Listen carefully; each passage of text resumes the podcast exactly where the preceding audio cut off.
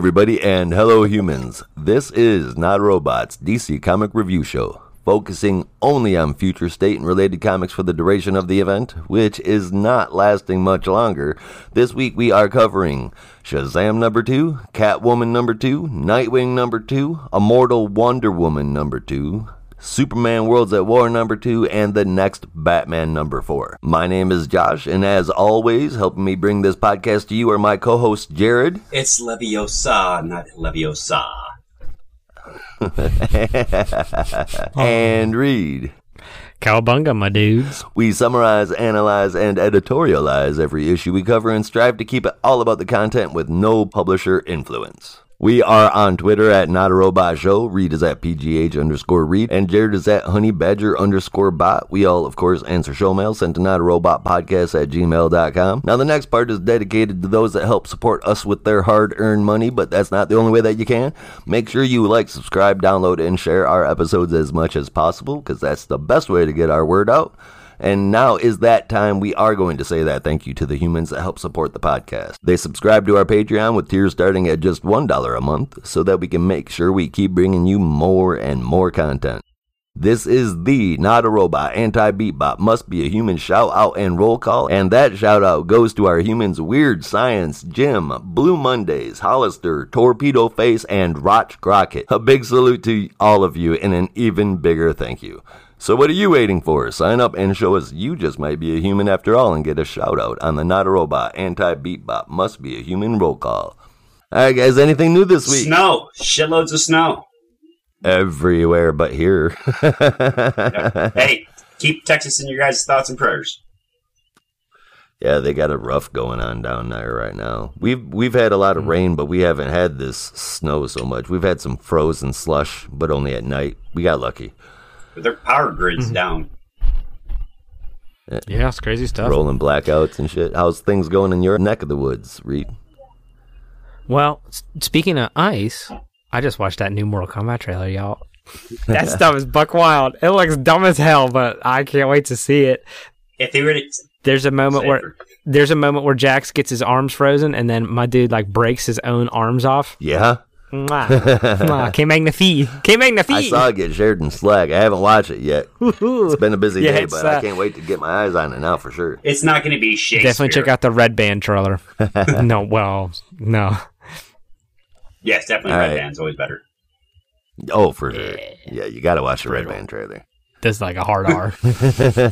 yeah, I can imagine it is. They're bringing back Mortal Kombat in style, right? There you go. Yeah, man, I've got to say, as we're getting closer to wrapping up Future State, I'm both excited and nervous at the same time for Infinite Frontier. For the most part, the Future State stories have been really good. Some have even been excellent. I hope DC can pull off this kind of success as far as storytelling goes after the end of Future State, which is just next week. Fingers crossed that for everybody, and fingers crossed that this week's stories continue the Future State trend. Rita's going to take us through the first book we're going to cover this week, written by Tim Sheridan with art by Eduardo Pansica, Julio Ferreira, and Marcelo Maiolo, with lettering from Rob Leigh and a cover from Bernard Chang and Maiolo. We have Future State Shazam number two. All right. So when last we left Shazam, he was under attack by his own team because they had uh, sorted out all his nefarious deeds. So they wisely capture him and trap him in a room with four walls that could not be broken even by the strength of Hercules. And I mean, so the four walls literally is a plot point, but we'll get to that, I guess, later. Mostly, this issue recaps uh, um, the information learned in the final issue of the Teen Titans that Raven got possessed by all the riders of the uh, uh, apocalypse, or the horsemen of the apocalypse, and then stuck in the Rock of Eternity. And what they didn't know, or, or kind of really don't understand, is that Shazam is no longer Billy in Shazam, it's just Shazam, like the powers of Shazam kind of doing their own biz, and it doesn't go great. No, no, it Um, doesn't. Yeah, I thought it was pretty interesting that the devil spl- uh, Neron split Shazam and Billy, and then used the fact that Billy, you know, kind-hearted as he is, was no longer had the wisdom of Solomon. So that's why he was able to convince him that th- this plot was a good idea. to leave Billy trapped in hell to be tortured while Shazam went up to go do superhero stuff. Uh, the problem was that since it was a, a, a wisdomless Billy, the Shazam didn't have the guiding force, like the vision, literally, I guess in this case, to guide the powers. So Neron substituted his vision, which made Shazam basically crazy and kill a bunch of people thinking they were demons and stuff. Um, Not cool, Eventually we- they- man. Not cool. yeah, they. So I mentioned that they have him trapped. Thorazine, relax. relax. Uh, but literally in a moment, they're sitting there and they're like, "Well, we've we've got him trapped with four wa- four walls. Wait a minute, he can he can fly!" And then he he breaks out to the ceiling. That's kind of nuts. That's a little bit nuts in my opinion. But you know, hey, he's got to get out of there somehow. Um, there's a quick interaction. There's a couple of big uh, cameos here. We got like the Spectre, and then at the very end, we see Dead Man who jumps out of the body he was in, the masked fedora man, and jumps into Billy, or well, Shazam, to make him say the word and transfer the power back. But it swaps them, and unfortunately, Raven, the superpowered ultimate unkindness, I guess, whatever that is, she now has all the powers and gets out. Um, I think the concept is here is cool. The art is great. I really enjoyed the art. It was really like thick, and the action was I don't know. Thick seems I don't know how to say it other than that, but it was very uh, um um like tangible. I guess is different. Um, but even even with the good art, it this and a cool concept, it doesn't really have that spark. It doesn't really go for me. So this one's just a comic book for me, y'all. Six point five out of ten. Six five out of ten. All right, Jared, where were you at with it? Well, I liked the story. It was horrifying. Horrifyingly good. It was a roller coaster of emotion seeing the great Shazam with all the, the qualities that you would hope to ins- to be inside of a hero that, that strength. Fall victim to Neron's trickery. Um, not just the fact that the Spectre shows up and gets killed, which, if you're a comic book fan, damn. That's crazy, How- right? yeah, And- how? I, I have many Oh, questions. so but- many. And it messed me up inside. Yeah, I'll concede. I'll concede to the story. Okay. was seeing Raven make uh, Neron her bitch was a nice little twist. Seeing Raven having the powers of the Horseman, her own, now Shazam's power, FYOP like crazy. I am super looking forward to Black Adam to see how this ends up going. I want to read more. I need to read more. I'm giving this this issue 7.5 Dead Men Hiding in the Question out of 10. there you go. Uh, man, I like this one a whole lot more than I did the last issue. I mean, the last issue was real stale for me. I didn't really feel like I had a grasp of what was going on. This really changed that for me.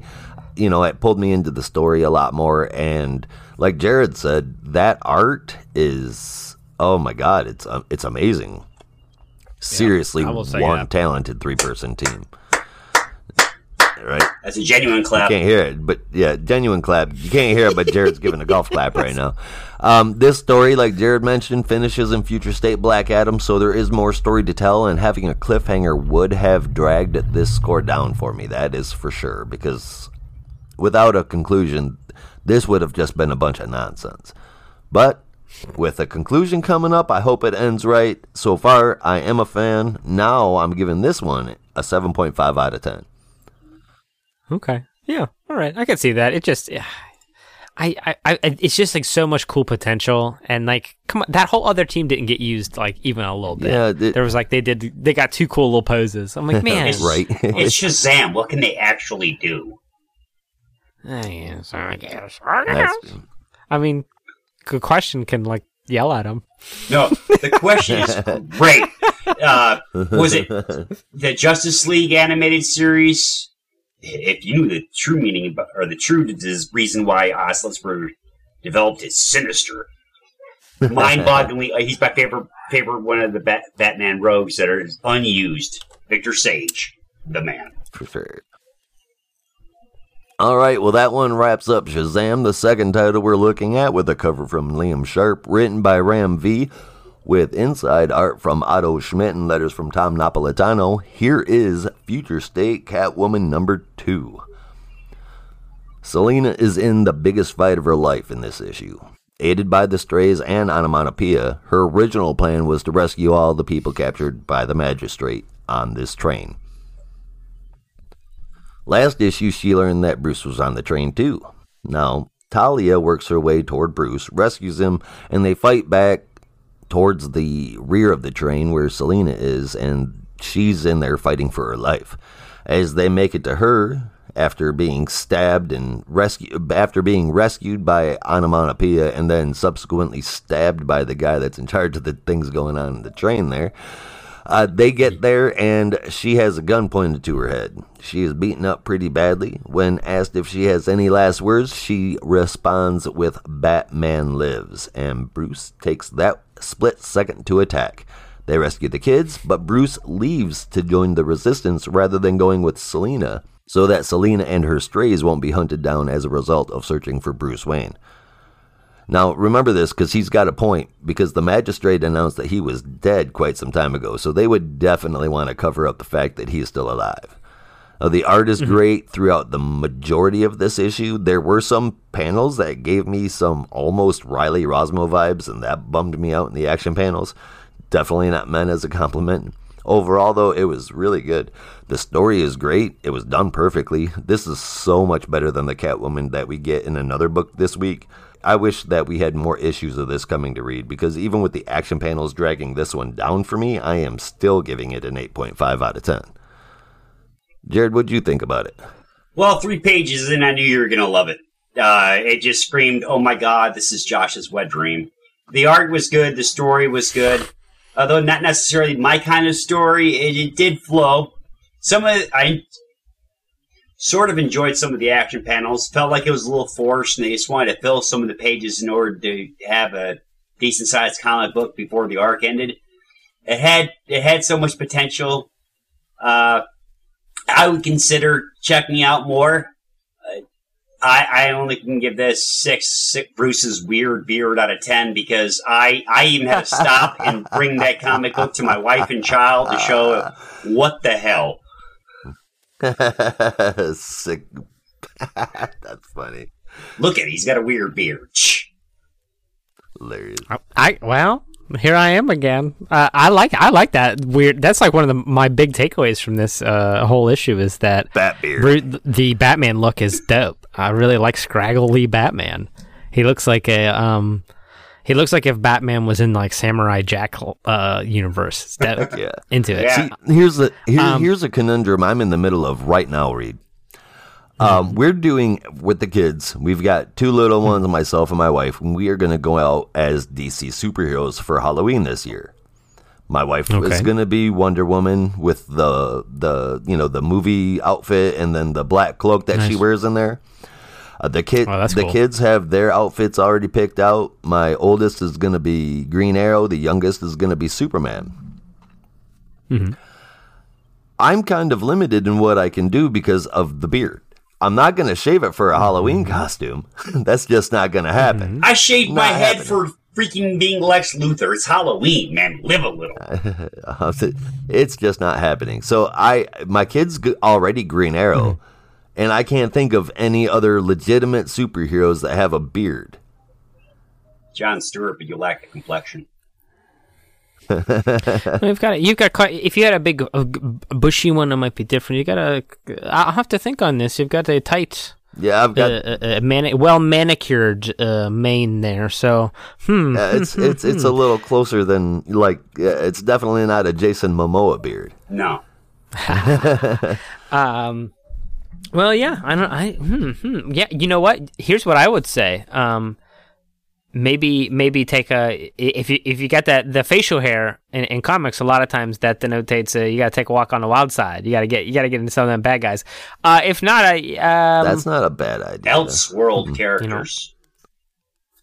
something Ah. to think about. Uh, Like, a lot of a, oh, a lot Jared, of nefarious types go. got to I could do an Elseworlds Batman. beards. There you go. I could do a get a Batman, take the cape off, and put a trench coat on. I immediately went to like was it Earth 19 Batman? I think it is where it's uh, everything's all steampunk and everything. Oh, Gotham by Gaslight. Yes. There you go. Mhm, that's a good one. All right, Reed, what do you think of this one? Now that I got done interrupting you. No, it's cool. Uh, we were talking about we were talking about bat beards and stuff, so like it's it's fair game. Um, I really I had a good time with this. I mean, it's Ram V always writes a real fun, kinetic story. You know, the objectives are always clear. You know what you know, and then so and especially in these Catwoman stories, it's it's always really great to read these because you know here's the here's the heist, here's what we have to do, here's the thing that can't go wrong. So then obviously that thing goes wrong. And then how do they get out of it? And that formula is great here. It really propels the action.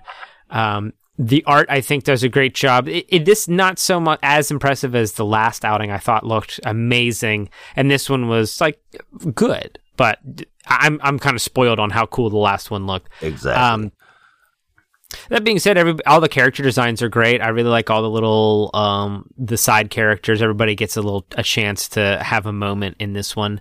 Uh, so it was good for me. I, I really enjoyed this. Uh, I'll uh, I'm giving this one a, a eight out of ten. All right. You know something that I have I'm becoming to really really appreciate about Ram V's writing style is that he doesn't have a writing style.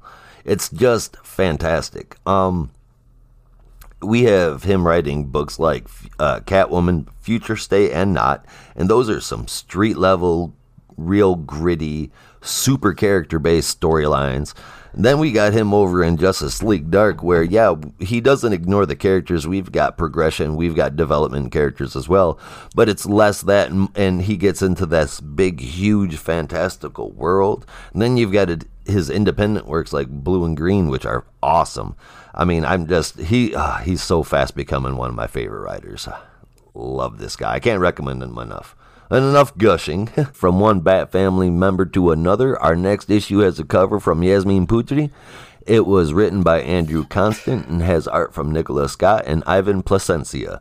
And Wes Abbott did letters on Future State Nightwing number two. Well, as usual with the cover and most of the most of the future state, the covers have been excellent. This one's really good. It's not great, but good. Uh, Nightwing and the next, thank God it's not fucking Bruce Batman. Tag up against the magistrate. I just, uh, I cannot stand Bruce. Having a night, having Nightwing use the phrase "the dynamic duo" was heartwarming. Along with the next Batman saying that he's there to provide backup for Nightwing because Batman decides who needs help in Gotham. He does this without sounding like a tool. Over 80 Right. years of Bruce, and we finally have a Batman who how to talk like he's got a good damn heart. Anyways. Peacekeeper 6 or 6000, I don't know. I'm so sick and tired of having to read Peacekeeper and Magistrate because, my god, these. Uh, anyways, Ask the Tanks are back online because Nightwing is a member of the Bat family. He's prepared for his contingency plans, third options to go wrong. So he As and and as he mentions quite a few times in this issue, he tinkers on things. Yes. Well, Dick Dick is a great tinkerer, I guess. I don't know. Uh, That's actually an homage to That's Batman. said. Batman has said that multiple times in his history in response to Dick. you see where that's that's where you had the advantage of that because I've read the offshoots of the Batman thing, but I detest Bruce Wayne so damn much that I'll read the Red Hood, I'll read Catwoman, I'll read Nightwing. Nah. Yeah. Uh, speaking of which, speaking of Red Hood, that's the one costume that I was willing to go for all the way because of the beard. You you have no idea what a good Red Hood costume costs. It's almost six hundred dollars. yeah, my dude, you just gotta get yourself some paper mache and a There you jacket. go. I'll have my people call your people. Get a motorcycle helmet. There you go. Done, and Done done. and done. Borrow Hey, you see my Deathstroke outfit? I, I, I got people that can do the cosplay thing downright. And by Oh, yeah. potential for the Scarecrow, if it would if it would have arrived two weeks earlier, uh, that would have been Scarecrow last year for Halloween. But Oh no, that's good. Now you get to do the new Scarecrow. yes, but I don't have a plague mask. But back to the Nightwing. uh,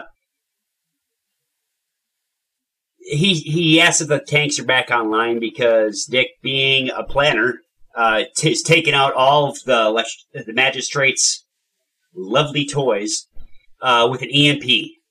He orders the attack after finding out that the tanks are back on, even though his soldiers are aside because nothing trumps stopping this scum. Before he can fire a second shot, a batarang hits him. The resistance is here, and it consists of Huntress, Batgirl, Talia, Ghoul, Oracle, Robin, Two-Face, Man-Bat, and Batwoman. That's quite a formidable team, and quite a mouthful. yeah, yeah, it is.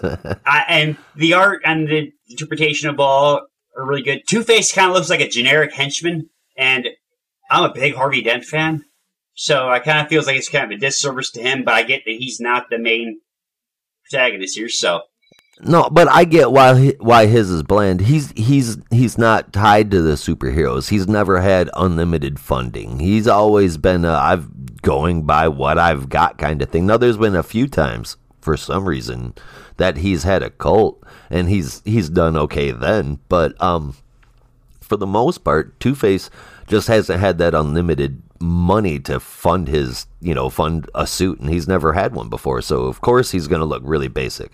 The one that I love is Oracle. yes. Holy cow, that is the coolest mm-hmm. Batgirl suit I have ever seen. And that I'm glad she finally got a chance to be Oracle as like a superhero too. Yes. You know me what I mean? too. And- and There's no reason head. for the separation, man. It's it's really cool that way. I think Two Face or Harvey Dent could have sh- saved a lot of money if he just would have chose one suit and then the next suit instead of destroying two suits to make one outfit. But hey, you got a point there. uh, to point out, Talia, Oracle, and Batgirl all look amazing in their outfits. Everyone else is dressed normal, like they, they usually do. Batman called in the to Nightwing's dismay. He gets kind of pissy about it, but Batwing, here, bah. He gets kind of pissy about it, but Batman is the one who decides, "Hey, we need more help. I've got, I've got the plan." Uh, I'm liking the action panels, and the panel where Batman asks if he's in the club was hilarious and just added to the enjoyment of the issue. And then out of nowhere, unrealistically, the Bat button. And then unrealistically, the Batmobile gets T-boned.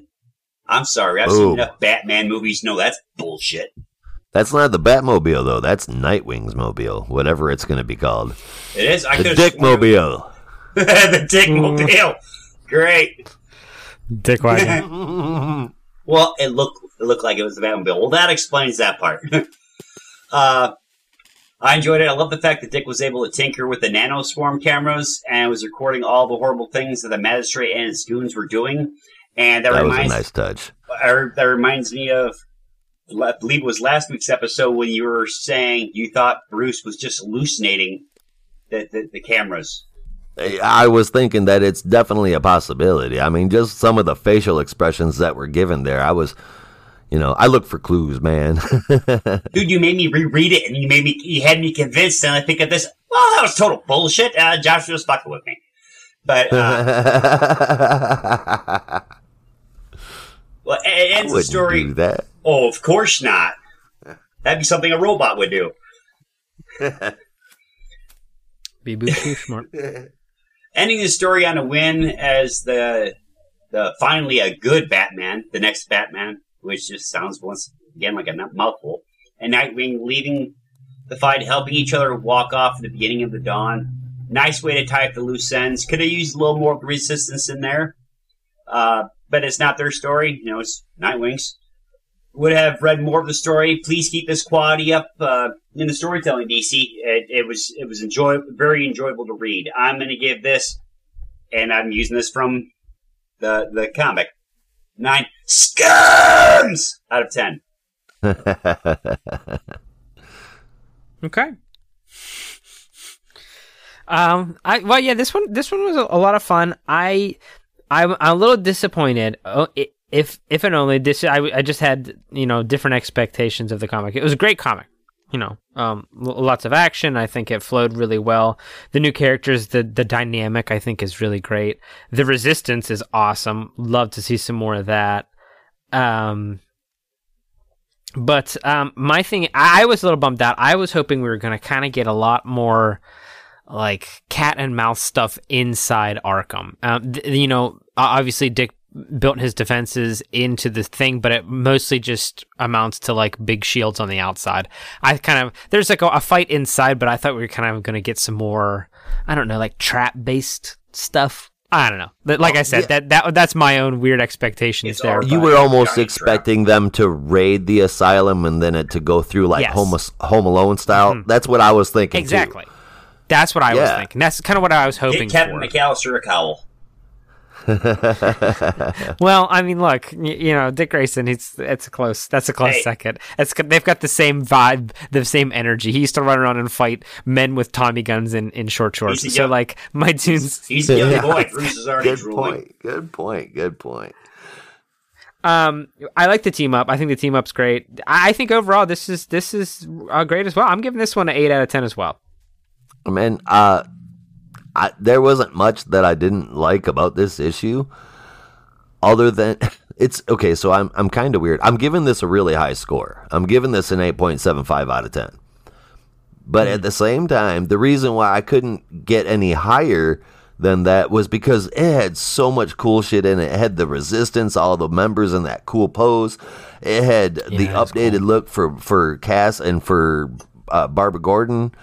Um, the the relationship and the dialogue between Nightwing and, and Batman was fantastic. I dug the whole book, but overall, looking at it, there's it ultimately if there if it wasn't for those really cool moments of seeing these new things it was kind of just average i'm not changing my score but that's why this thing didn't end up getting like a 9.5 out of out of me because it was it was fantastic but at the same time it could have been a lot more than just these It- uh, not It- not it was- bright and it was shiny very f- but you know these fan favorite moments It's not. It's it's checking off all of the boxes, but at the same time, it lost the potential and personality set up in the first part wasn't really followed through. So I can Right. understand that because like this is if you just slip through and look, you're like, wow, this is wow, this is really cool, and then. Like you said, when you kind of dig down, there's not a whole lot more to it than the surface. Here's a cool moment. Here's a cool moment. Here's a cool moment. yeah I mean, Having that, that's what Nightwing it be the like. one to choose whether or not Batman's included in the group, I'm sorry. That was a great uh, homage to that. To, no, to everything look, that's that, happened. dude. I'm I'm I'm I'm breaking this down and I'm doing it honestly, but with all the cool shit that was in there, I'm not ignoring that. I'm giving this an 8.75 out of 10, damn near 9 out Right. of 10. But still, if it wasn't for that and all these big names and giving me all these fan service things, this would have probably got like a 6 or less, maybe a 5 5 even. But I mean, give it Without all the bells and whistles, the and bells stuff. and whistles definitely bumped it up, and I'm a big fan. I wish I got more. I wish there was a resistance issue. yeah, hell yeah. I mean, We and why are we only getting these little tastes of them now here in this fine in like kind of the penultimate week? when we're Hey, come not on, gonna man. get anything more still out alive. of it. They're showing their show live Yeah, in the, the future. So when DC comes back to the Infinite Frontiers, that was it's called? Uh, Yes. Well, you know, on this cliffhanger, Two Face is going to live because you've seen the, the possibility of him living in the future. Right. It's just you know, acknowledging that they're still alive. This- so who didn't we see, and what happened to them between now and then? Yeah, I don't. I don't know. I feel like this issue and one uh, coming up later um, are kind of like apologies to Barbara Gordon. Almost Like, in a way. Hey, we know that. Like we know we've been doing your character like real dirty and not giving you anything fun to do for like a Ever. solid decade. Yes, exactly. yeah. um uh we we know that everyone loves you and all that like and they're like send ups but they're these it's kind of spoiled because they're these future state send offs and it feels like these are like oh like oh well we did that so but we don't actually have to do that now so i hope they i hope they earn this is what is kind of my thought on future state Me too. And I'm I've I've got some thoughts on that too, Ben. I it the the one of the biggest problems that I have with Future State is the Gotham titles that I love so much. Mm-hmm. It's oversaturation. It's literally like mm-hmm. hearing the same song every three hours. All it is is magistrate, magistrate, magistrate, magistrate, Yeah. magistrate. Now, a book about Bruce Yep. A book about Catwoman. Sure. A book about the next Batman. Absolutely. Then there should be a book about the outsiders and the resistance. There should not be all these different books about those two things spread out over a million titles, crisis style. Yeah, exactly. That's the same feel I They're, felt. te- they're teasing us. Yeah, It, it they're just like, here's some breadcrumbs. Be satisfied with this. Uh, we know this is what you really right. want. Such a They- I mean, you know put- it to be true. Put put these characters together in an oversized issue once a once a month, and I would buy that for seven ninety nine as long as the stories were as good as what we've been getting. And the art it stays up because the art has been phenomenal in all in the Bat family.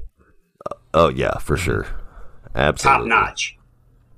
I'm so curious about the numbers on Future State. I would love. To I can't know wait what to see the sales numbers on it, man. I know. I would love to see the reaction and like how you know th- this is very interesting. You know, it's an interesting position to be in here.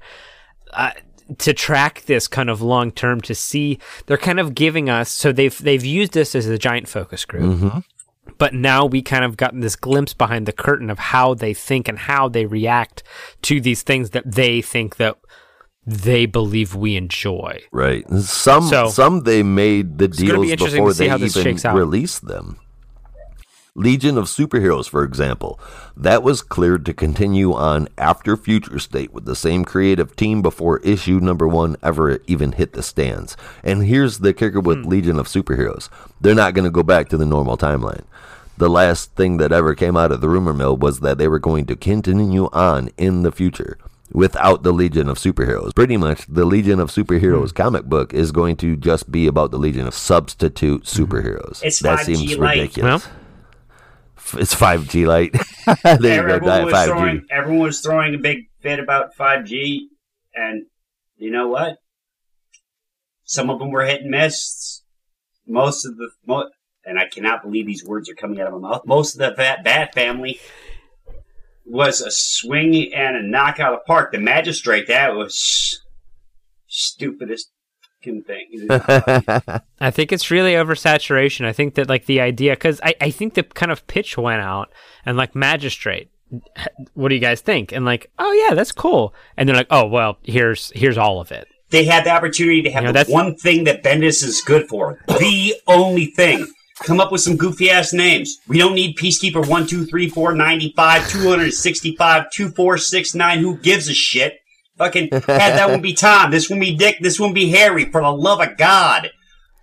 well, it's Justice it's, Imperion. it's anonymity, First Emperor. like the Watchmen TV show where the cops wear masks. Yeah. I mean, I get the logic behind it, I, but I wear definitely do have the magistrate fatigue. I, I I don't think we would have if they would have collected everybody. If they would have put the Teen Titans and Nightwing and and Harley Quinn and and even Catwoman, if they would have put all of them into the same book, I don't think we would have been quite as burned out as we were. Yes. Or at least give us a different timeline. Uh, right. Yeah, or at least a different timeline. Not everything in the same timeline. Maybe post magistrate shit. That would be fantastic. Hell yeah. Give me some like give me some stuff with like spoiler and like those and like Guardian, but they're like old. Right? like, give me some wild future shit. that would be cool, you know? See? For some reason I Like s- years and years I, I see I see spoiler turning into like Sarah Connor from Terminator. My wife said the same exact thing. exactly. She says from the, the, the TV show, not from the movies. Right. Oh, they're pretty much the same character, but. All right, guys. Like we've been doing, we're going to take a break before we look at the books with multiple titles inside. This week, that's part two of Immortal Wonder Woman and Superman Worlds of War, and the next Batman number four. We will see you back right after this. And we are back. Hope that wasn't too horrible. Thanks for sticking with Not a Robot. Now let's find out what happens with our heroes, shall we? The first book is the second parts of both Diana and Nubia's stories. Will Wonder Woman stay in the great beyond? Reed is going to let us know. Written by Becky Cloonan and Michael W. Conrad, with Jen Bartel on art and Pat Brosseau on letters. Here's Future State Immortal Wonder Woman number two. All right, so this story opens with a forlorn Diana wandering the empty void of the cosmos at the end of time. it's apparently been eons since we last left her, um, but she's still doing the same old stuff, flying around the shapeless void, fleeing from the undoing, searching for any sign of life or, well, anything really. Uh, there's a cool moment where she's flying around and sees the globe from the Daily Planet. It like I, I like that the comic comments on itself, and she's like, "Why am I seeing this? This doesn't make any sense." And it's like, "Oh, it's tentacles everywhere! Oh, run!" so that was fun. Yeah. I did enjoy that. That it was like, "This is kind of weird that I'm seeing this. Am I tripping?" oh no, okay. Have I finally um, gone space mad? yeah, exactly. Uh, but we see the, the kind of final events in the last days of Earth in a, a kind of like a flashback mid and cosmos thing, where uh, last we saw Darkseid had come to Earth to to really to kind of just have one big fight before it was all over, and Superman absolutely obliges him um, by punching him into the sun and then punching them so. Th- he blew up the sun. He punched so hard he blew up the Yep, sun. Screwed it up. You're not gonna survive. Yeah, I did a little too much. A little bit of overcorrection there. But he, you know, I guess Darkseid got his wish, and Clark also. They, you know, they they went down with the ship there, but not before Diana could grab Clark's cape, and it was pretty cool. I, I like seeing her wandering with all of the tokens and her former friends. She's got the Green Lantern Yeah, ring. She's right. got That's- you know Clark's cool, cape man. and the and the uh, uh, Batman's utility belt. Uh, it's just a lot of fun. Uh, and, but then she eventually finds the Spectre, the spirit of vengeance, and then kind of basically is like, "All right, you can die now," and makes him submit to the the lasso, and then he dissolved, which was pretty fucking dope. I really enjoyed seeing him uh, just come apart and just become dissolve, basically. Um, but then stuff kind of gets a little metaphysical, and she's attacked by the unkindness, and then decides, okay, I have the power, I guess, to reboot the universe, and then there you go. She starts a whole all the shit all over. Yeah, again. that's that's the feeling I got too. Was that this was the beginning of Infinite Frontier? hmm Yep. That seems about right. It seems odd that they But- didn't throw like a title bar or at least a caption or anything in there, but I think that's what it's supposed to represent. Or have that it's a frontier that's infinite, you know, some kind of play on words. Right. yeah, something like that. But you know, it's there's not a lot of meat in the story. It looks great. It looks like some psychedelic uh, kind of poster art for like an obscure anime you've never heard of. Uh, the, the It's scenes really with the action with Darkseid suffer suffer a little bit again, but I think in this one they get a lot of opportunity. They just give her a lot of opportunity to just draw cool stuff, and you know she does. She she kind of accomplished that. Doesn't really look comic-y per se, but I I enjoyed the style. What do you think about it, Jared? It's a very animated feel to the art, and it is working. Someone in DC, write that down. This, the, the art is great, but the story, although written so damn beautifully, was depressing as hell.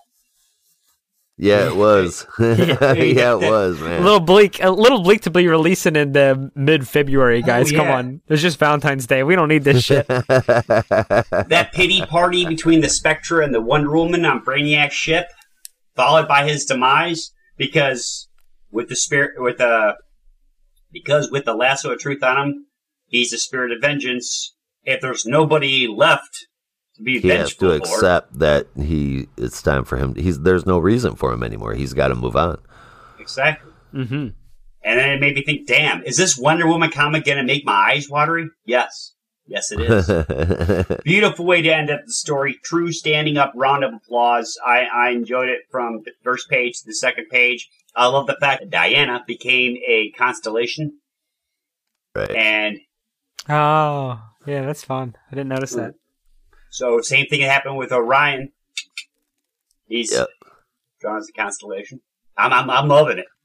I, I that the art, uh, there's nowhere you can really go with the story, so it's not like I pick up the next issue because the next No. issue just be like stars. Look at that. Yeah, this Uh, is definitely the end of this Diana Prince's line. That's the end of everything right there. Yeah. Well, Uh, yeah, but keep- it's keep been the the end of everything together. else for a very long time. everybody keep their Facebook friends or whatever, wherever social media you go on to, all the writers are and everything like that. Y'all keep in touch because DC's going to need you when, when Diana comes back around. All right, man. You're doing that. You're doing that. This art, it okay. You you guys might get me on this, but it's not normally my style, man. It's this is a very very casual, easy to look at, comfortable view type of art, and it's I don't know. Uh, the story sucked me right in. I am a huge, huge Wonder Woman fan. Always have been, and it's to see this, man, I was looking at this like it was a poem to both Diana Prince and what it means to be a hero. Uh, mm-hmm. She she she was alone for what seemed like forever, and then she finally meets her end in like this most poetic way possible. All these little things, yeah. The action scenes, like Reed said, they weren't stellar. Uh, they they definitely could have been done better, but they weren't the focus of the story anyway. So exactly. they didn't need so much detail. It the the art didn't change. It stayed the the course. And I think if we would have even tried to make those action scenes more detailed, it would have been kind of like a jarring experience, something I usually complain about in a comic book. So I'm like, I, I love what they had here, man. The art was gorgeous. The story was gorgeous. It was poetic. I loved it so much. That's about it for Diana, a Wonder Woman at her end. The next story is one of New Beginnings. Written by L. L. McKinney with an art team made up of Alitha Martinez, Mark Morales, and Emilio Lopez with Becca Carey on lettering, let's get into Nubia, who disappeared out of her aunt's office last issue. Grail was responsible, we find out, and now has Wonder Woman in chains. Using a mix of apocalyptic technology and Earth mysticism, Grail summons Circe, but only partially. She is tied to this necklace so that Grail can hold sway over her. She needs Circe to remove Wonder Woman's tiara because it's the ninth and final piece to be able to open to a doorway anywhere, anytime, any badass. Nubia is introduced to Circe, and her backstory is shared a bit. Through the narrative and the dialogue, we find out she's the abandoned half sister of Diana Prince. That's something I already knew, but if you hadn't, at least you get this little bit to catch you up. It's also on this page that we get a Wonder Woman that tells Circe, fuck around and find out in response to Circe's threat of killing her. Hell yeah. Circe does indeed fuck around, and she does indeed find out. Not only is Nubia already well worthy of the title of Wonder Woman, but the tiara she's wearing is actually the crown of an ancient queen. It's been imbued with the sorceress's collective power, this collection of magical women who her aunt is a part of. And this gives Wonder Woman more than enough power to break free of Circe's control. And that's something that Diana Prince has struggled with multiple times. So we're looking at a Wonder Woman here who now canonically is more badass than Diana Prince. It's done. sign and sign, seal, Sign, delivered, baby. There you go. delivered. The power boost does its job, and Nubia saves herself and the day, though Grail does slip away in the commotion. The end of this book says only the beginning, and I think that might be my favorite part. I want more of this Wonder Woman. All three are fine with me, plus the extended family of Artemis and more. Why not give us a Wonder Woman Justice League style book? Call it the Amazons, or what? No, something. Yeah, Amazons. They're all Amazonian, right? They're just different tribes of Amazons. Mm-hmm. So yeah, call it the Amazon League or something. I don't care what you call it. Just write it for me. It would be good for at least one story arc, right? JLA, Justice League of Amazons. There you go. Perfect. Write that down. They don't even have to get a new copyright. Like like all of the future state Wonder Woman titles, this one was amazing in both art and story, and I am so glad that it got picked up. This whole book is getting a 9.25 out of 10 from me. Jared, what did you give it? I absolutely fucking love Nubia. She's a powerhouse that has an iron will. She broke out of Circe's control. I repeat this for emphasis for anybody that actually reads uh, Wonder Woman comic books. She broke out of fucking Circe's control. Fucking wow, man. Circe. Yeah, it, uh, it, for for comparison, in a recent Justice League Dark book, Wonder Woman needed the help of Doctor Fate and a whole slew of other magic users just to break free for a little bit of time. Just a sliver, and Nubia badass. Fucking wild, man. Circe's been a threat since 1949. Hell, people, she triggered a war of the gods. Right? uh, which was celebrating Wonder Woman's 50th anniversary in, back in 1991. Yep. Nubia is everything I want out of a Wonder Woman. My Wonder Woman. Powerful, wise, playful. Well, almost everything. After watching the movies, the only part that's missing is her wanting to come home to, to, to me, but that's something my wife has to deal with, not you guys. Once again, I don't want this comic Yikes. to return. I need it to. Yikes. This is it definitely great. is. Nubia will I, definitely be it, it in our to. purview again. This is what a Wonder Woman comic, no, any freaking comic is supposed to be when they want to grow up. A definite read for anybody who has working set of eyes.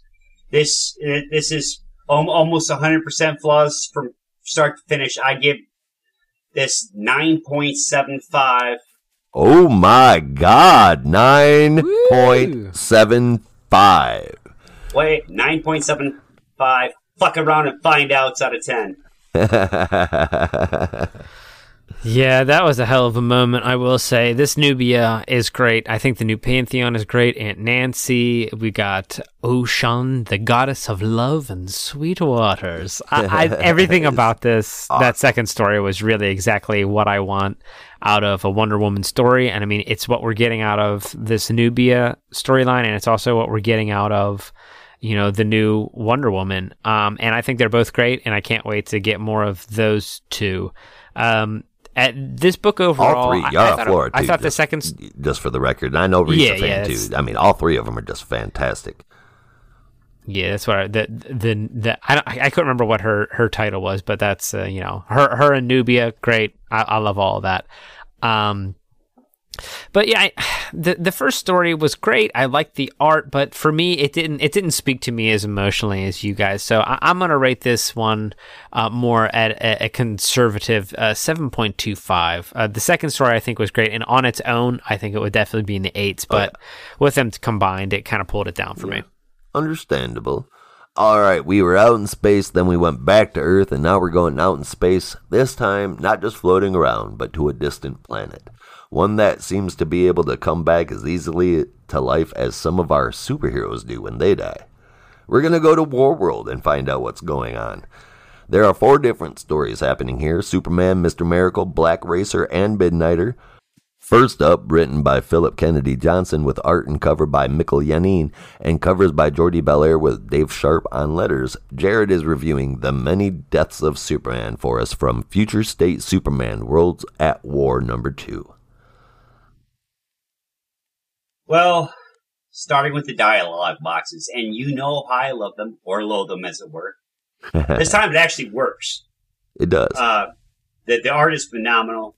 Good thing because you have to go through a lot of them, showing the parallels between Kal-El and a man that Clark wrote a news wrote about in a newspaper.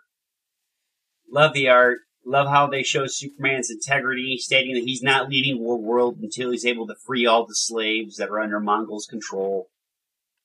Uh, the fact they show Mongul the little tip of the hat for the many deaths of him killing him, him coming back, and no matter what, Superman's got, as I said before, an iron will. He's not. He is truth, justice, and the Earth way. Right. It said a whole lot of great, but not a lot of meaning. I, I get Superman as a as a model for control for someone who needs to control the writing. But art alone is not going to save the comic overall, the arc is leaving me super disappointed. The, the my favorite scene is when the young lady from I'm, I'm drawing a blank on her name, but the young lady from the prior issue that went to the the memorial. the one the the young girl who says how Clark Kent saved her life. Uh, I'm not the government, but if I found out this alien deity is Sam Cola, that's a, that's a secret identity, I'm going to wherever Sam Cola lived with a magnifying glass, metal detector, and everything. so that's that just. I'm I'm I'm disappointed in the way this that it has a lot of potential, but there's only so much you can do with being on War World. It's good for action sequences, which were phenomenal, but there's nothing really to take a bite out of. Uh, it's like eating cotton candy. Good good for when you're reading it, but afterwards you're like, yeah, I'm hungry.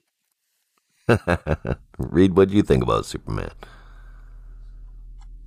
I, I like, yeah, I'm kind of with you on that. It looked great. All the Superman stuff, all the action scenes there were really cool. I like that uh, Mongul is reviving him again and again and making him fight, but he won't like kill anybody. He has he used the sword, but he won't shed any blood. I, I would kind of like to see a little bit grittier Superman, but I know that ain't his vibe. Um, overall, I like that part, and I could I could really care less about the Earth stuff and the girl and all that. The text, I, I honestly, I'll, I'll be, you know, you could skip the text, the dialogue boxes in this one and just look at the cool um, Gladiator Superman, and it's okay. It's fine. well, I mean, yeah, t- for me, man, it's more than fine. I mean, holy crap, guys! Every single page of this is so beautiful. I can almost feel Superman's anguish in the battle scene when he stabbed through that arm. That yes. face, it's like he's he's screaming out in pain. You can feel it. The cover until the very last page of the, the book, I'm I'm saying it's amazing. Can we clone Mikel Janín, please? Looks Anyone? Looks amazing. Geneva Convention, we can't. Ah, oh, dang it. Well, also, while the last issue felt boring because I wasn't really feeling the whole remind us who Clark Kent thing is, but the point I think was to contrast the two, show us that this guy is actually two people in one. It's yeah, it's his secret identity, and he's the same person. There's not two of them, but he's he's shaped two distinct personalities out of them. We got a we got a good look at the Clark Kent personality in the first issue, and this one we're looking at his character as Superman. Now, they really do have different roles to play in people's lives, and they've constantly done so. He can never really give up his secret identity because it's only just a facet of his character, the personality of Clark Kent. I think that this did a great job of painting a picture of Superman through the story of a civil rights leader slash soldier, which is the big long story that we get through the dialogue boxes. And I really think that it was done wonderfully. I actually am looking forward to House of El now. I have a reason to. Otherwise, I would have felt just like a one shot Super Family Future story, and that would have felt kind of blah to me. Not with this one, though, for sure. I have to argue one point. I don't think Clark Kent is his secret identity. I think Superman was because your secret identity is yeah, truth, truth enough, truth enough. It's yeah. who you pretend to be out in front of everybody. Just like Batman's identity is Batman, it's not Bruce Wayne. It's that Clark is a farm boy that happens to have superpowers. I honestly kind of see it. I think it's reversed with, you know, Superman because I think that the fact that he is Clark Kent is what makes him so humble and kind of what keeps him grounded, knowing that deep down he's Clark Kent. Whereas Batman, I, I don't, I don't consider Batman the alter ego. Batman is the the ego, and Bruce Wayne is the alter yeah. ego. I don't think much from the life of Bruce Wayne informs Batman. Batman informs Bruce Wayne, and I think that's Absolutely. opposite in a Superman because his goodness and his and that's kind of the beauty I think of Superman is that. Like you said, he is just this down home farm boy, and that is, and eh, who has been given this good hearted farm boy who has been given ultimate power and I think that's kind of like you know what Superman is, and that you can't separate, you can't get the farm boy out of Superman. No, you guys are you guys saying. are hundred percent correct, and you're right. Uh, so uh, Clark Kent isn't his secret identity. His secret identity is Superman. I, I get what you're saying, and like I said, you are hundred percent right because you can't argue. Uh, he's the exact opposite of Batman.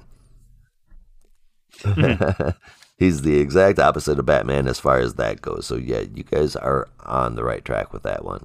Now, speaking, Clark. yeah, because Batman's like, "Oh no, I'm a fucking badass," and Superman's like, "Oh, I'm just a guy." no, I'm a fucking badass for sure. Do you see this cape? Fuck off! I'm out. that Clark Kent is a humble farm boy, and to paraphrase the world's greatest humanitarian, Lex Luthor, he is a god amongst men. He can do virtually anything. Right. I, I wouldn't be able to stay humble with that. yeah, good thing he's a dweeb, man. That's all I gotta say. That's what I'm saying. It's a good thing he's a nice guy, and there's plenty of contrast between him and Batman for sure. And speaking of contrast, it's quite a different kind of presentation we get in the next story. Written by Brandon Easton with art by Valentine Delandro and Marissa Louise and Dave Sharp on letters. It's the fourth story featuring Mr. Miracle. There's been a little confusion among the podcast hosts here, and as it turns out, there's actually been two two part stories featuring Mr. Miracle. Metropolis Menagerie, wow. and also Time and Effect. So now, if we consider that, then the timelines Shit. make a little bit more sense. This is the conclusion well, yeah, consi- of the latter. Con- yeah, consider this that we're uh, we're podcast hosts about comic books and we fucked that up. So like, good luck, general right, public. Right. exactly. so this, yeah, it just wasn't done quite to our taste. But um, on that note, I do feel as though we finally have a Mr. Miracle issue that feels like Mr. Miracle, at least a little bit. He's on Warworld and he's trying to send a distress signal out to Earth. The problem, sending a signal from Warworld is a little difficult to begin with because he's not exactly a native, meaning, well, they don't give him the warmest of welcomes. Second, time comes into play. In a weird chain of circumstances, Mr. Miracle aimed the message for the Fortress of Solitude, but actually sent the distress signal to himself in the previous issue.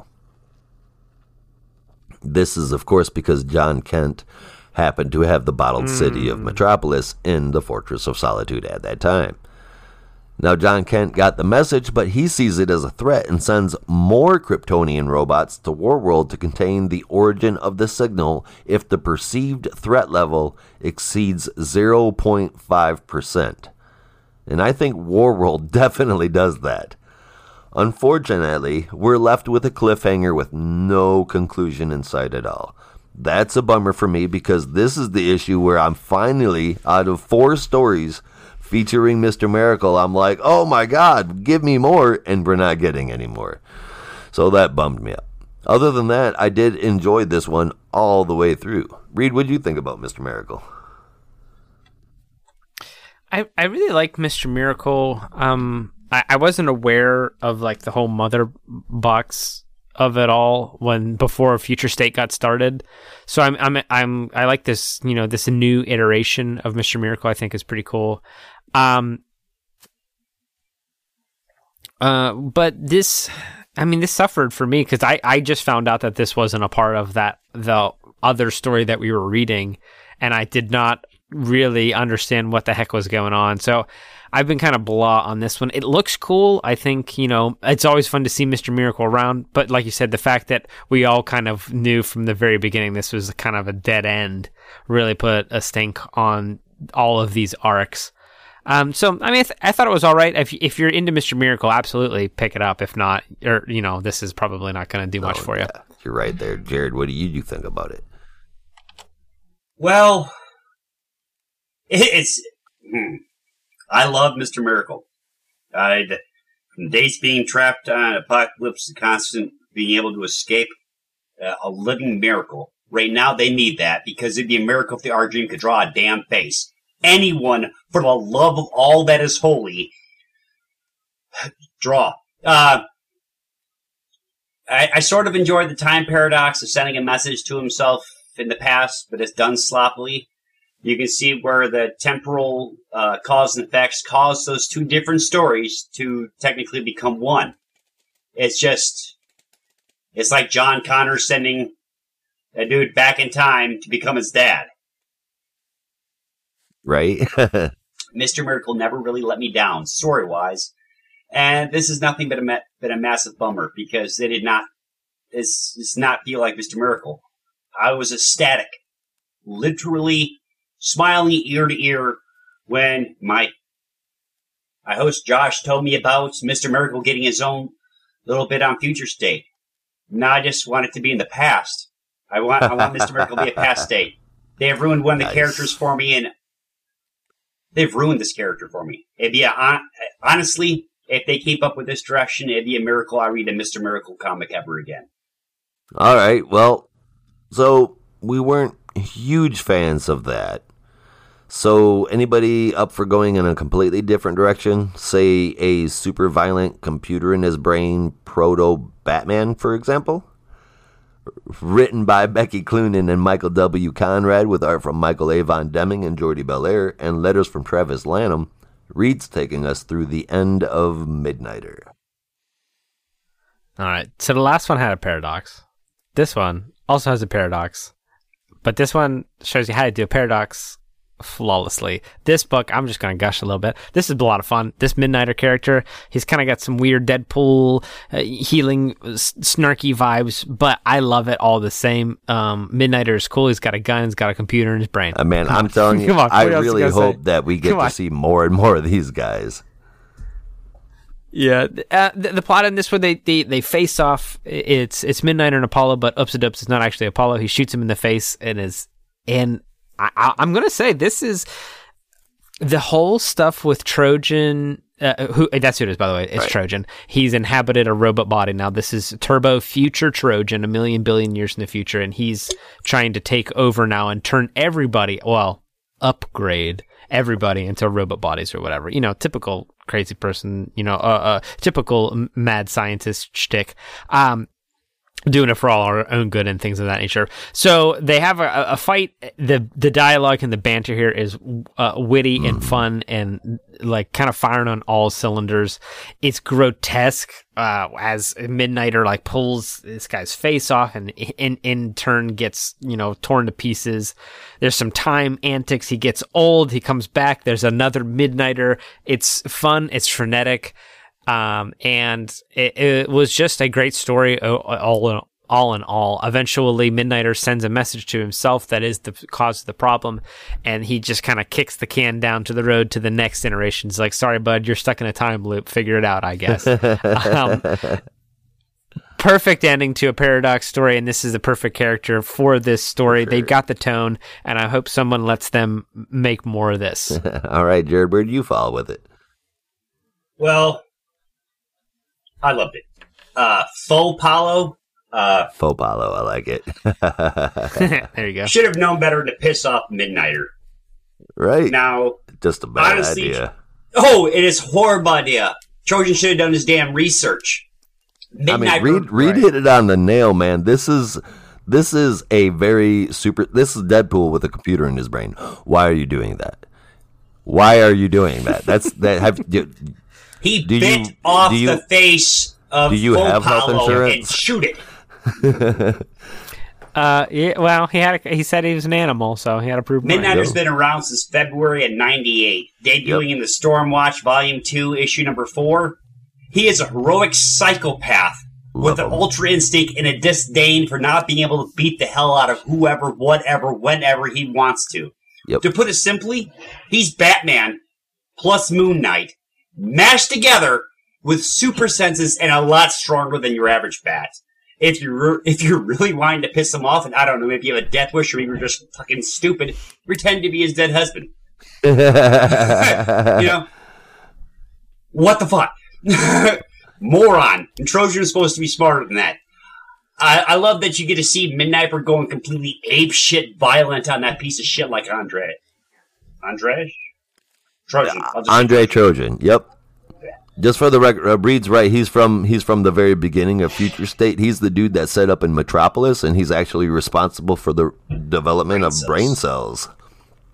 Brain cells, yeah, my man. The best part is the last page when we find out that the fun gets to continue. Great choice by DC. Not all Future State comics are gems, but this one, take that shit to Jared's because that shit is a gem. right? Man, I love I've- it. I want more. me too. Can only be Jared. Ever since they came out in that first uh, appearance in Stormwatch, man, I have always loved Midnighter and Apollo. Their dynamic has always been amazing. Um, it, it they're, they're, they were. I couldn't believe that I loved two superhero characters that were such blatant ripoffs of some of my favorite superhero characters. And they were so great, man, because it was done great. Um, this was a fantastic Midnighter story for what it was. They did a great job of voicing the character and the way he would handle things. And I'm super glad that Apollo turned out to be Trojan because if that would have been Apollo, I would have been pissed. For real. now, Midnighter fights against Trojan through a never ending villainous monologue. That sounds about right. It was a perfect tone. Um, it was great. And the best part is that this isn't the end. It says continued in Action Comics 1029. Yes, that's great news to me.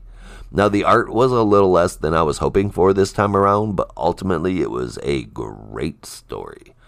Now, we're going to move from a character that has been around for a rather long time to the iteration of one that we met just weeks ago. The last story in this book is Black Racer, written by Jeremy Adams with art by Siya Oum and Hi Fi with Gabriela Downie on letters. Jared, can you finish this one up for us? Black Racer. Sure. Uh, first, we're turning on the page of Black Racer. It seems like Tron has some great original art. Oh, wait. It's called Black Racer. My bad. I don't know what I was thinking. Seriously, I did enjoy the book, and the look at Black Racer kind of feels like Tron meets Judge Dredd, but with the open face mask for most of the time. Right. And kind of enjoyed it. Black Racer is going through people that I have no idea who they are, but she's looking cool while she's doing it. I didn't get really invested in the story because I didn't know what the hell was going on. I mean, she she looks awesome. I want I want to see more. All I took away from it is she can kick the shit out of I don't know Kermit and some robot douches. On, on War World though, so they are not some weak person, and she has fought She's her the way through this. rings of War World. She's not. They're not on.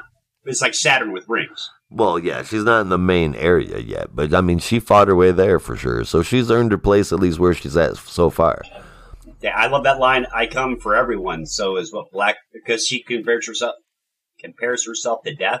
Yep, She's I come for everyone. So is Black Racer a dirty whore or something? What the hell? Yeah, That's I like it. Yeah, I know. Jimmy, Gi- Jimmy, give that one a snip. Uh, no, but she, but she is death. Black Racer is an incarnation of death itself. I Yeah, believe. well, at least the Black Racer I've been familiar with in Flash comics is. So I didn't know if this was another one with just using the same name, but I See, I went I- in. Well, see, okay, so there's two black racers basically. There's the black racer that's in the Speed Force. yes. All right. And then there's also the black racer from the New Gods. And now she says she finds this suit. So I'm assuming she's got the suit from the New Gods. Gods. Jack Kirby's New Gods Black Racer. Uh, that's that's where I'm assuming she got this suit from. Because the other one is just like a like a spirit. You can't really I mean, he doesn't really have a suit. You know, he's just a black looking scary ass flash. Yeah, I, I thought that was wasn't there something in the last one about how they like she was like I, I don't know. I thought there was some sort of like they were trying to clone the Black Racer and then she was the result or something. I don't know. I'm be making that up. uh Hit me up, yeah. DC. I got some plot lines for you. I guess. I mean, that's that that'd be a hell of a storyline. I don't remember that, but that doesn't mean much, really. yeah, maybe I'm thinking of someone else with the, the Black Racer. I might be thinking of deceased. Possibly. All right, what'd you guys give this issue as a whole?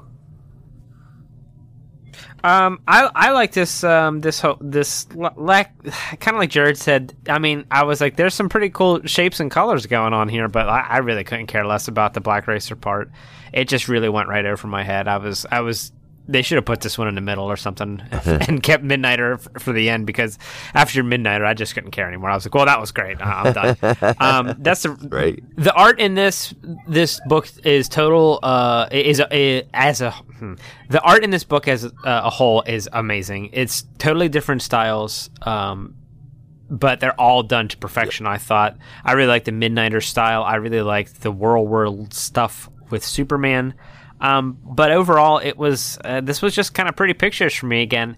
Uh, the art really elevates though, so I'm giving this one a uh, seven point two five out of ten. Jared, what'd you give this Okay, now I I have two different scores. Okay, if they didn't have Mr. Miracle, I'd give it a seven point seven five. With Mr. Miracle in there, it drags it down to a six point two five. And I'm using this line out of Midnighter. I'm like a cockroach out of ten. well, um, I kind of had really average scores for everything. Uh, I wasn't a big fan of Midnighter's art. I wasn't a huge fan of the excessive dialogue boxes that we got. They worked for the story, but I mean, still, it was so much. So that knocked down those two otherwise really super high scoring ones. And then the other ones were just kind of meh for me. I did enjoy Black Racer. Um, I really dig that character now. The last one, I felt like it was just like this flat out introduction that was already in the middle of a story. So this one just kind of is the next episode in that. And I, st- like Jared mentioned, we still don't know where all of this came from other than through the dialogue boxes that we got sort of trying to catch us up to where we're supposed to be. I think this would have been better served in a longer series with more of that backstory told, fleshed out. Now there is a question mark after the end on the last page, so we maybe we've not seen the last of her. That would be okay. I'd like to read more because the character seems pretty cool. I'm digging her. All in all, though, all in all, I'm giving this one a 7.5 out of 10. And I would definitely say that this one was a big improvement over the last issue that we got of The Worlds at War. I enjoyed this one more than that one for sure. And I've enjoyed every issue of the next book so far. With a cover from Ladrönn, the next Batman has three stories in it this week. The next Batman, Batgirls, and Gotham City Sirens. The first story is the next Batman Part 4, written by John Ridley with art by Laura Braga, Nick Derington, and Arif Prianto with letters from Clayton Cowles. We're at next Batman number 4, and Part 4 starts out with Batman being strangled by the guy he saved from being executed. Of course, he gets himself free and continues on with the plan, which is to get them both to the police department so that the magistrate doesn't kill them on sight, but they still have to answer for their crimes, which was killing the man who hurt their little kid. First off, GCPD, yeah, that's a safe place. right. Now they leave and the peacekeepers are hot on their tails. Batman hands out a couple weapons and the two help a bit to ditch the magistrate. The man takes the bomb he was given and jumps out of the car to finish off the peacekeeper so his wife would have a chance. It works and Batman delivers the woman to the precinct. He ends up dying, obviously. He blows himself up with a grenade. The detective was waiting for him to take. The detective that was waiting for him to take her into custody. She then asks if this. She then asks if his suit is bulletproof. When he answers mostly, she shoots him, saying that's for when Montoya asks if she did her job. I thought that was great, man. Now the issue ends with Jace visiting his mom in the hospital. He's feeling a bit he's feeling a bit he's feeling a bit guilty because during the chase and evasion earlier, he had to sling a batarang at her. He lodged one in her shoulder actually. Now now he's saying that it's time that they focus on family. This story was called The Conclusion, and it even says the end on the last page. But I'm happy to remind people that the next Batman will have at least one more run after Future State. I'll be scooping that one up for sure too. Art, story, everything. It was a really long four issue setup getting to know this next Batman, but we're talking about Batman here. It had to be handled like this, or the masses would have revolted. I think it was done just right, and I enjoyed the hell out of it. And the art throughout the whole thing was absolutely awesome and made the story even better. I loved it. What did you think? I absolutely love the art of the issue. Um, the story is compelling and helps you become eager to turn the page, so it flows beautifully. I know I'm not alone, at least on, on this show, of being so over the magistrate storyline. I'm happy to sure. hear that Fox is going to be given another run after the future state, but listen to me, DC. This is the Batman you need to back, not Fox, not Wayne. It's done excellent. I can't believe I'm saying this. I'm looking forward to a Batman, but it's the next Batman, an actual hero instead of that jackass Bruce. And Reed, what do you think about it? Well, this is, uh, I think this is a really solid outing. Um, and I, like you said, I think they've done a great job of setting up the next Batman as a, a solid hero and something that we're not going to get right away, but we are going to lead up to. And I'm very much looking forward to it. I think they've kind of nailed the formula here. It's compelling. Got the new Batman.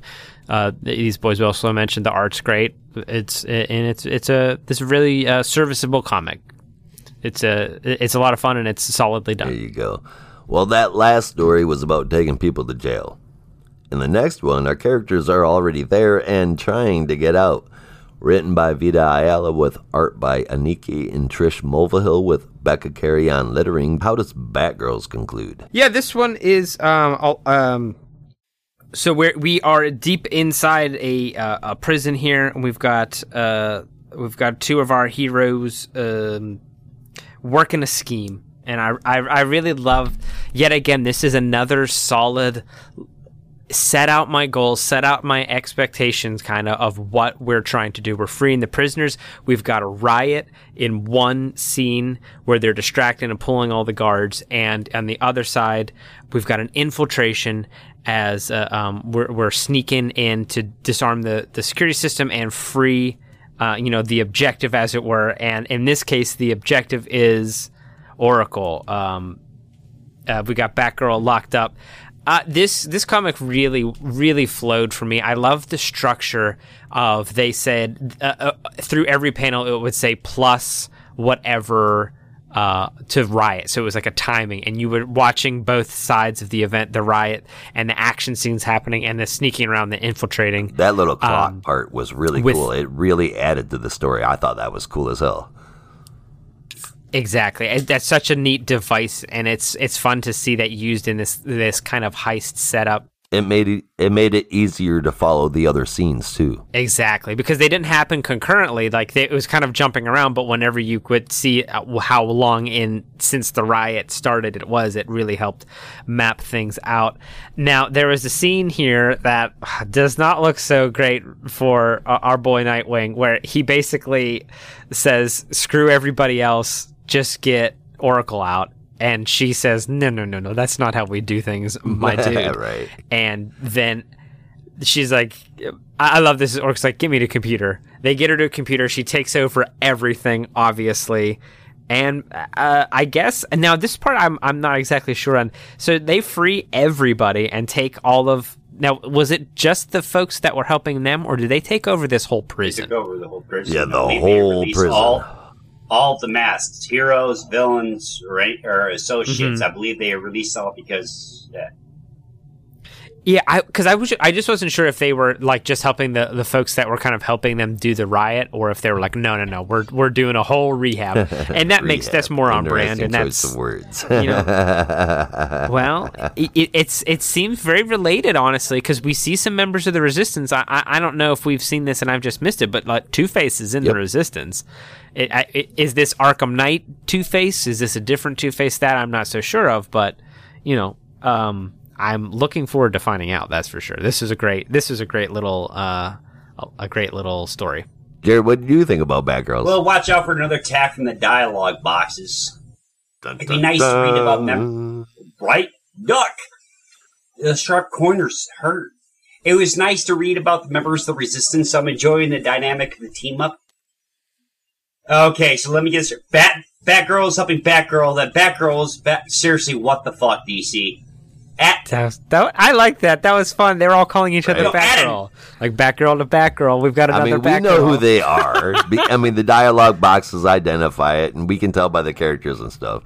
yes, but if they can That's add a gas number to the end of the Peacekeeper bullshit, this is Batgirl. There- she deserves to be. There deserves to be one Batgirl. That's a, as a title she earned. Hey, it- You can it- have different superhero names. in all fairness, uh, it may have been before you started, but there was an issue, and I can't remember what comic it was. Somebody, somebody, let me know, please. Twitter, ho- holler at me, or email. I don't care. But uh, where Cass and Steph were out patrolling as both Batgirls, and they called her Batgirl Prime, and she did not like that at all. yeah, that, I think that was at the very Yeah. start of this. But still, I mean, if if if you, a number, something, I get if you don't want to use prime or whatever. you know, take take Kid Bentis out and uh, have him come up with original fucking name, even if it's weird as shit. At least it could be be able to differentiate between Cass. Steph- you know, mm, For the love of God. To be fair, it's a good story. The art was very detailed. Uh, I like the fact they're able they concentrate on freeing the OG Batgirl, Barbara. Right? Oracle. and it was yes, but like Uh, even it's Oracle, that's still OG Batgirl. It's original. Yes, And I, I love seeing Dick and, and Barbara get back together uh, after all the shit they've been going through. And I like it right at the end. Peacekeeper One shows up just in time to remind you he's an annoying fucking tool. hmm Who really has a boner for the Bat family. And man, I'm going to drop this right here. I saw a piece of information that I, I can't say what it is. I can't say what it is, but I saw a piece of information. I, sorry, man, but it, dude. If if if my I, I got to see a I got to see a, a page, and if, if my suspicions are right, dude, this is gonna be the magistrate thing will completely change, and it will blow everybody's minds. it's gonna be fantastic. All right. Sounds, sounds intriguing. Ultimately, for this one, though, guys, this was a story about some of the members of the Resistance getting together. The Batgirls all Batgirled and rescued Batgirl and wouldn't leave Batgirl behind, and then all three Batgirls are free and part of the Resistance. Story summed up. I mean, There there is an interesting story in here. There really is. It's just buried in the shortness of it. I appreciated the story for what it was. I really believe that if there were enough pages to flesh out this whole resistance thing into one oversized book, like I said before, instead of being broken to all of these different titles, this would make an amazing story. As it is, it's just a bit too much to keep track of, and magistrate fatigue has. It's got me very happy that it ends next week. I don't mean that negatively for this story, just just the overall everywhereness of the magistrate right now. Moving from one team of females to another, we're at the last story of this week's episode, written by Paula Sevenbergen, with art from Emanuela Lupacchino, Wade Von Grawbadger, and John Kalisz, with Becca Carey on lettering. What happens in Gotham City Sirens, Jared? Well, despondency is the only term that comes to mind when trying to describe this story. Despondency. Maybe lose hope in whoever thought this story was a good idea. Insert the, the, the writer's name. You deserve to be arrested for the visual assault that your pages have been forced upon my eyes. Well, The I art is mean, drawn well enough technically that would be my know how to fault. find the internet. What's that? I said technically that would be my fault. You wrote it? No, but I'm the one that had you review it. Yeah, I would have read it anyways, just because it's part of the stuff we were doing. The art's drawn well enough for someone who doesn't know how to find free porn on the internet, because it just, just seems like it was used for a teenager to take out the bathroom or something like that. I started the comic. I stared at the comic when I finished Oh my reading it and audibly said, "What the literal fuck is this?" At least a dozen times while flipping the pages. DC, this is not a comic. At best, it's a parody porn, and it's not even a good one. the, the android sex slave. Come on. If um, yeah. I, I don't. I, I, I no. I think that's about it, right? Reed, what did you think? Yeah, I mean, there's not much story to speak of here. It's just like a kind of interconnected bunch of scenes. Like th- this, yet again, looked like uh, something they had a list of like checkpoints so that they you gotta uh, like check boxes you gotta cross off. Like, okay, we've got to do this. Like, I, I thought the surgery scene was pretty cool. But then they like ruined it, and they're like, "Well, let's get in the hot tub now." Like, what are we doing? What are we doing here? There's a vine dog named Rover. Um, the the first ha- the first half of this, I felt a, a little bit more. I was like, okay, well, maybe there's something to this. They're like liberating a like you said, a sex bot. Um, but then they kind of just it, I don't know. It's like yeah, it, it's tropey and formulaic, and I don't think it's a whole lot of anything. Also, why are we recreating the Halle Berry Catwoman? Is this like a goof? Are they trying to like? I, Can, I get the weirdest thing in a in a mini series or something? What's the I, what's the? I don't know, man. I don't I'm get. I'm so I don't get I'm Looks so bad. Incredibly disappointed by this story.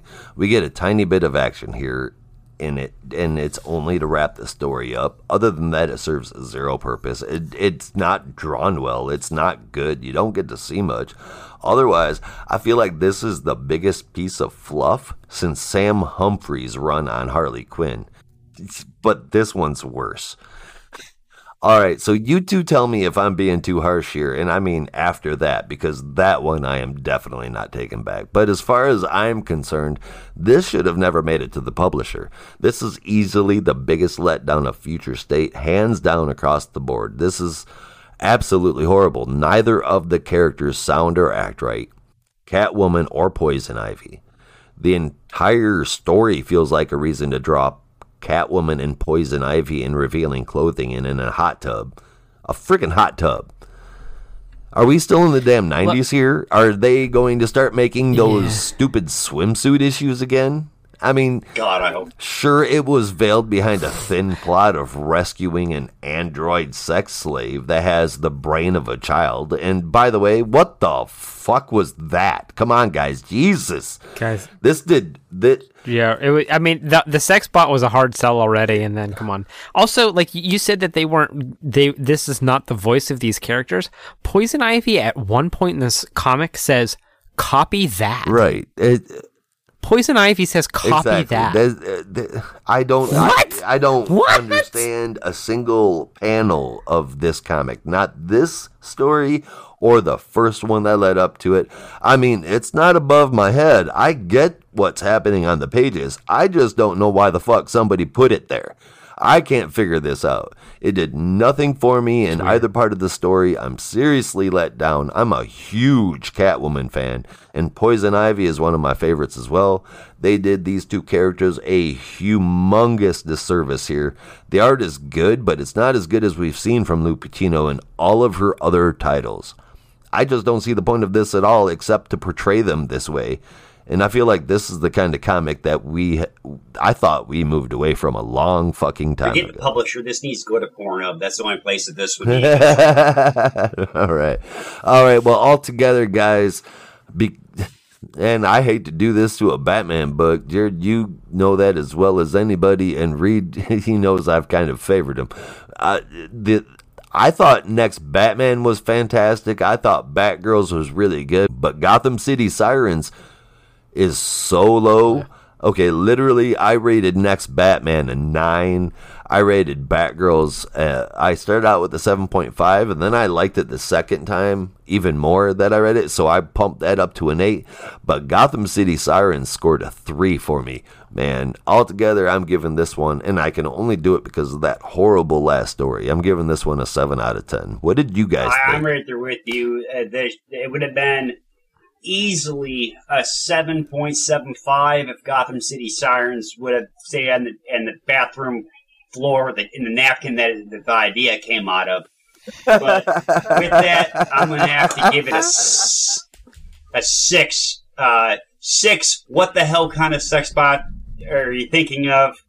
Or six, once a bad girl, always a girl, wha- whatever. And I wish I need that nebulizer thing from Men in Black. a Erase Gotham City Sirens from my mind. For six. sure. Six, Sadness. six out of 10 then? Yes. All right, Reed, where are you at? Oh, pretty close. Oh, pretty close. Um, this one's getting a 0.5 bump solely because I thought the Batgirl story was was so cool and kind of inventive. The blueprint scene was like Yeah, really for sure. cool. Um, but yeah, 6.5 is as high as I can allow this. The other two stories are, are are serviceable and pretty pretty well done, but that boy, that's a real stinker.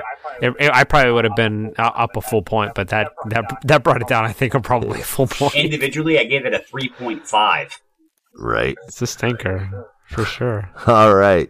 No spoilers or anything, guys. But first, it's time to pick the top three books of the week and your favorite panel slash moment of the week. Who wants to go first this time? I had a question. No spoiler. Was that a, like a, a nod to the Batman books? Completely coincidental, but it worked out. over here, Josh. right? Well, number three, it's got to be the Midnighter.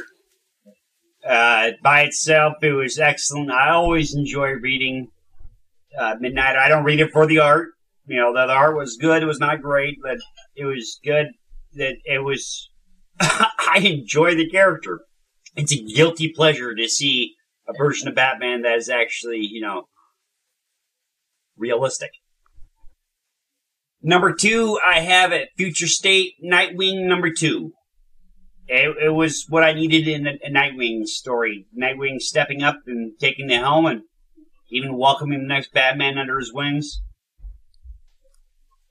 Number one is the Immortal Wonder Woman, and it's because of a fucking Nubia, man. Uh, if if they would have split this into to two different stories, they would it would have knocked Midnighter off the thing because individually I gave the the Diana part to a nine point five and the Nubia story a nine point seven five. Uh, great collective by everybody. It it was phenomenal. It was a real page turner. This this right here is what I would recommend to people who haven't read a comic book to try to get them in to DC. There you go. And uh, my favorite moment is when the next Batman asks Nightwing if he's part of the club, and Nightwing responds, "Well, it's not a no." I just I, I love that.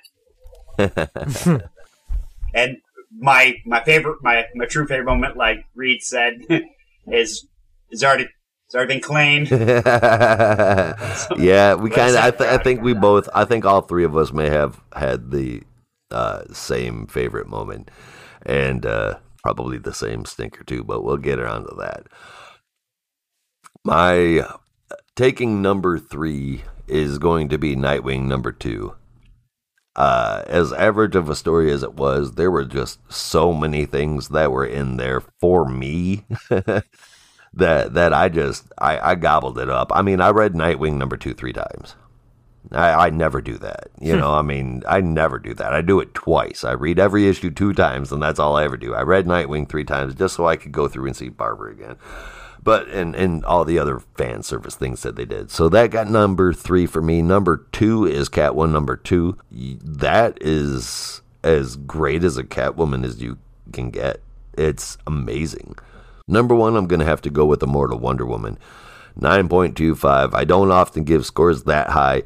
This was amazing.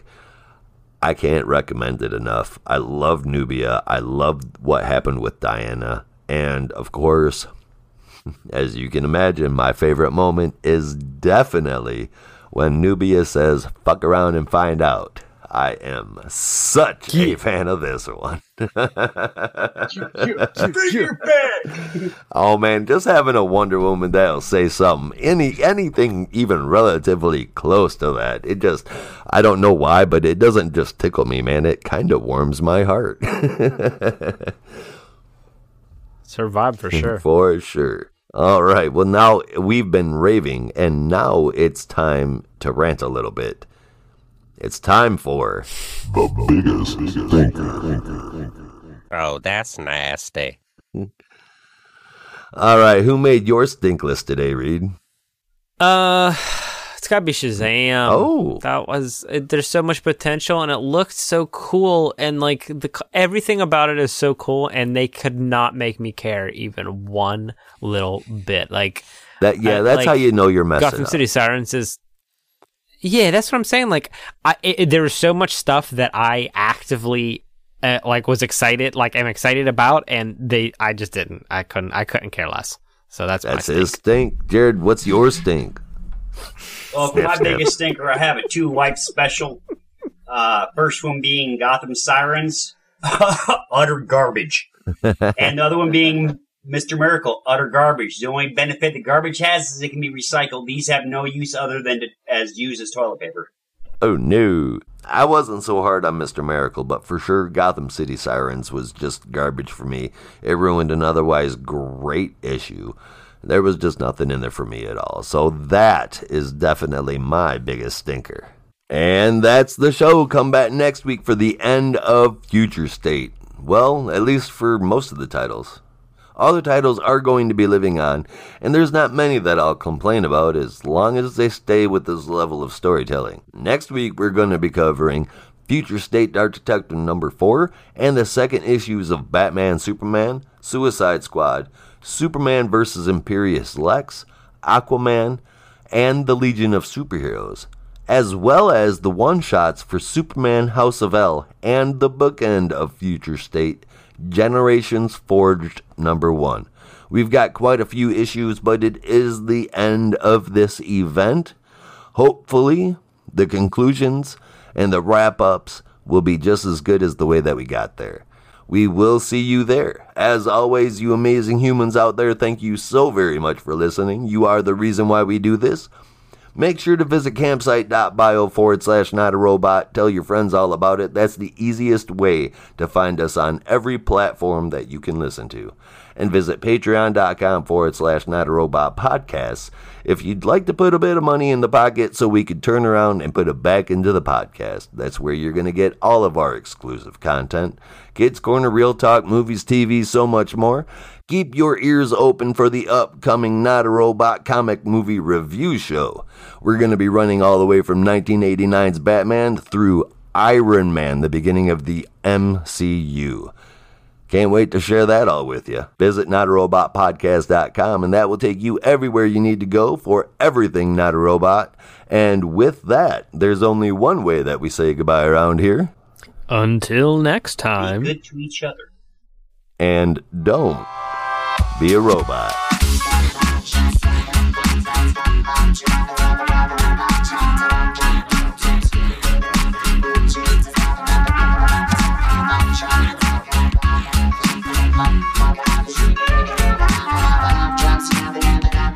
Just